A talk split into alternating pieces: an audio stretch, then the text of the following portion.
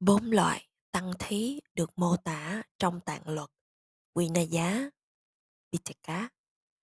Bốn loại tăng thí được mô tả trong tạng luật ở đây không liên quan đến thí chủ thuộc hàng cư sĩ tại gia. Chỉ có bảy loại tăng thí ở trên là dành cho họ mà thôi. Sự phân loại của tạng luật dành cho chư tăng để các ngài biết cách phân chia vật cúng dường trong các thành viên của tăng. Bốn loại tăng thí này là Thứ nhất, Sammukhi Thu tác Sanghika hiện tiền tăng giả những vật cúng dường được phân phối trong chúng tăng có mặt tại chỗ. Giả sử có một lễ dân y ở một nơi nào đó trong thị trấn hoặc làng mạc.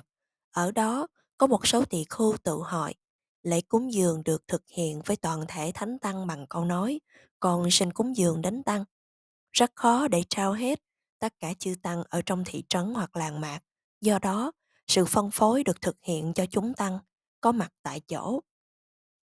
Sammukhi thu tá có mặt tại chỗ săn hi cá thuộc về tăng thứ hai ama aramatha săn hi cá già lam tăng già Vật thí được phân phối trong chúng tăng ngụ trong toàn thể khu vực của tịnh xá. Giả sử, có một thí chủ vào bên trong khu vực của tịnh xá và cúng dường y phục đến một vị tỳ khưu hoặc đến các vị tỳ khưu mà ông ta gặp với lời tác bạch rằng con xin cúng dường đến tăng. Vì sự cúng dường được thực hiện bên trong khu vực của tịnh xá, không phải đến tất cả các vị tỳ khưu ở vùng xung quanh. Aramatha, nơi cư ngụ. Sanghika thuộc về tăng. Thứ ba, Gata Gata, săn hi cá, đáo lai tăng giả. Vật thí thuộc về chư tăng thuộc bất cứ chỗ nào mà họ đến. Giả sử, có một thí chủ đi đến tịnh xá, nơi mà chỉ có một vị tỳ khu trú ngụ và cúng dường 100 bộ y với lời tác bạch rằng còn sinh dân đến tăng. Nếu vị tỳ khu rành luật, vị ấy có thể sở hữu cả y cúng dường ấy cho mình bằng sự nhận xét rằng hiện tại ở tỉnh xá này ta là tăng duy nhất. Do đó tất cả 100 bộ y này thuộc về ta và ta sở hữu chúng. Theo luật, vị ấy có quyền làm như vậy. Vị ấy không phạm lỗi là độc chiếm đồ cúng dường đến tăng. Nếu vị tỳ khu không rành luật, vị ấy sẽ không biết cách làm như vậy, quyết định đại rằng ta là chủ nhân duy nhất, ta sở hữu chúng. Giả sử, vị ấy đi đến một nơi khác, mang theo bên mình những bộ y ấy. Các vị tỳ khưu mà vị ấy gặp hỏi vị ấy tại sao có nhiều y như thế nếu các vị tỳ khu kia biết được vấn đề và đòi chia y, nói rằng chúng tôi cũng có phận, và kết quả là tất cả y được chia đến cho tất cả các vị tỳ khu. Khi ấy, sự chia y này được xem là phương pháp tốt. Giả sử, vị tỳ khu kia không chia mà vẫn đi tiếp gặp những vị tỳ khu khác, những vị tỳ khu này cũng đòi chia y. Cứ như vậy, vị tỳ khu mang y đến đâu cũng bị các tỳ khu ở chỗ đó đòi chia y. Gata gata, bất cứ chỗ nào mà người ta đi đến, săn hi cá thuộc về tăng. Thứ tư, cha tú, đi xã, săn hi cá, tứ phương tăng già. Vật cúng dường thuộc về tất cả tỳ khu đến từ bốn phương.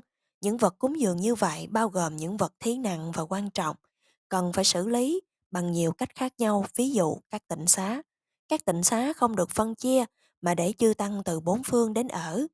Chách, chách tút đi, đi xa, từ bốn phương, Sanghika thuộc về Tăng. Không quan tâm đến bốn cách này đã được nêu ra trong tạng luật để có biện pháp phân biệt sở hữu chủ và phân phối những vật cúng dường đến tăng.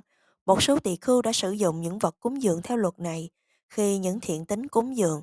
Ví dụ, giả sử có một số thí chủ khởi tâm tình tín đến một vị tỳ khu nọ xây dựng một tịnh xá không có ý định dành cho vị tỳ khu kia mà dành cho toàn thể tăng trong lễ rót nước bố thí, vị thí chủ thỉnh mời vị tỳ khu gồm cả vị tỳ khu kia.